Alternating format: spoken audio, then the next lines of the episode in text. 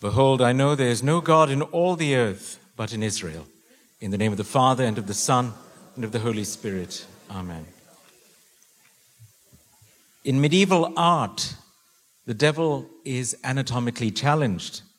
He has no knees because he does not want to kneel and to adore God as he ought to. And he has no genitals because evil cannot give life or create. It can only deform a pre existent thing. Now, as a faithful Catholic, the author J.R.R. Tolkien follows this idea in his writings. In The Lord of the Rings, he makes Frodo say, The devil can only mock, it cannot make, not real new things of its own. It only deforms. Modern popular culture has been impacted powerfully by such things as Tolkien's writings or Star Wars, Star Trek, and superheroes. It is unsurprising that writers and producers might be tempted to mine these sources for further tales and entertainment. In this, we see Tolkien's observation about evil realized. Writers, unable or unwilling to create something new, simply take a pre existing thing and reshape it. Imitation is the sincerest form of a total lack of imagination. In these new tales drawn from Tolkien or Star Wars or, and the like, there are mostly female protagonists, preferably non white. And these protagonists suffer from a fatal flaw. They have no flaws. The technical term for such heroines is a Mary Sue. A Mary Sue is the product of bad writing. A Mary Sue knows everything, does everything right, does not need to learn, does not merit anything, but has everything served up on her lap.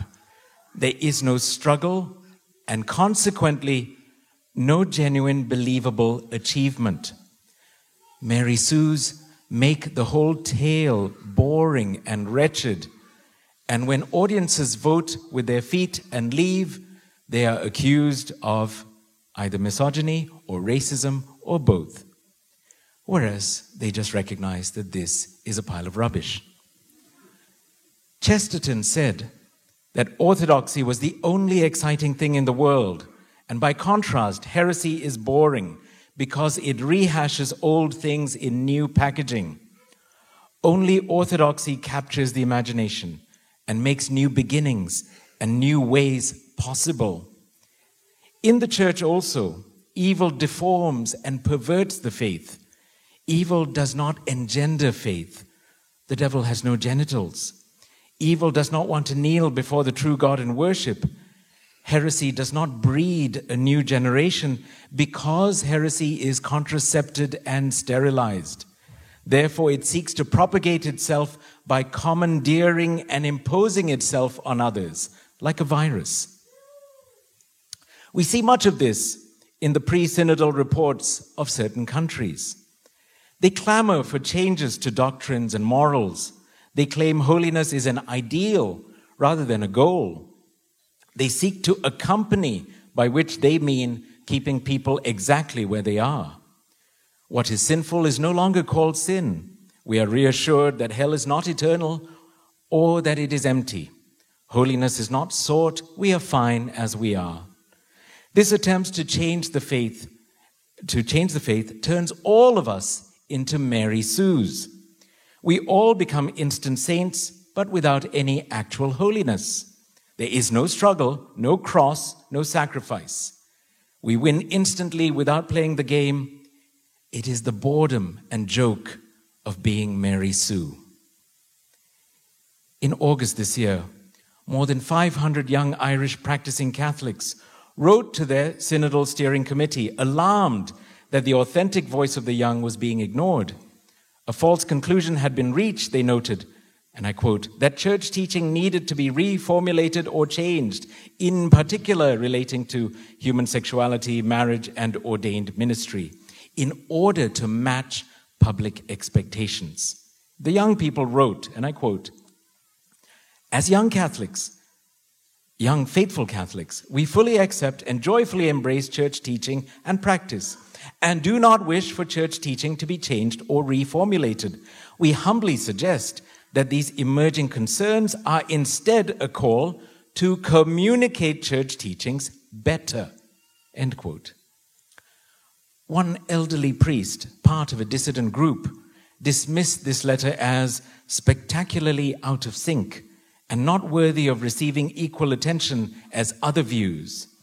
He also went on to disparage young priests. He said, They're traditional, they want to wear black. I despair of young priests. I'd prefer if we hadn't got them.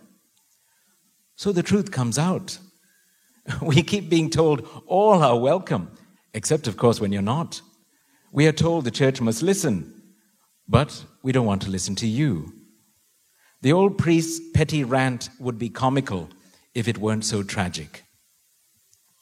You see, the heretics of old at least had some courage. They were open about what they were denying. The modern heretics are more subtle. They will say, Oh, yes, we agree with St. John Paul II. We reaffirm church, church teaching. And then in the next instant, they proceed to deny it in their actions. And they blame the Holy Spirit for all their errors. We are a listening church and we must keep walking forwards. Yes, listening to whom? And where are you walking to? Oh, brave new church that had such sycophants in it. These illusions, these errors arise when we treat God as absent. Everything then depends on us, and we hijack God's word for the sake of our passing whims.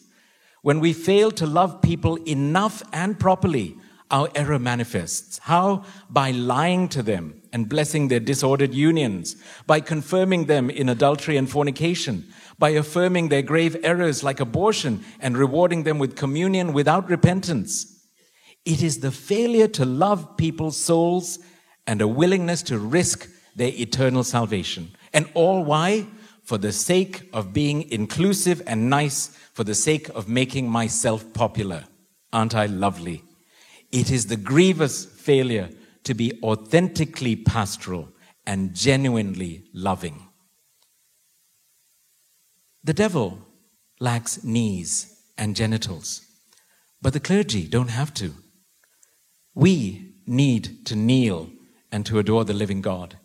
We need to give life, not death, to teach truth, not lies. All of us need to ask ourselves do we really believe Jesus is God? Do we believe Jesus is alive and active in his church? Do we believe the Eucharist is truly Jesus, body, blood, soul, and divinity? In the first reading, the Syrian, Naaman, realizes the truth that all the other gods are false and that the true God is in Israel. God is in Israel, that is, in the church, the new Israel. The Samaritan comes back to Jesus because Jesus told him and his companions to show themselves to the priests. And he realizes that Jesus is the true high priest. For all of us, too, we cannot settle with becoming Mary Sue. Can you imagine? It's like being the prodigal in the pigsty, hungering, looking, envying the pigs eating the pods. And along comes the church and tells you, you know, that your pigsty is actually a palace. It's marvelous. Stay where you are. we can't settle for that. We have to become saints. The real God is not absent. We must come to Jesus. The devil cannot give life.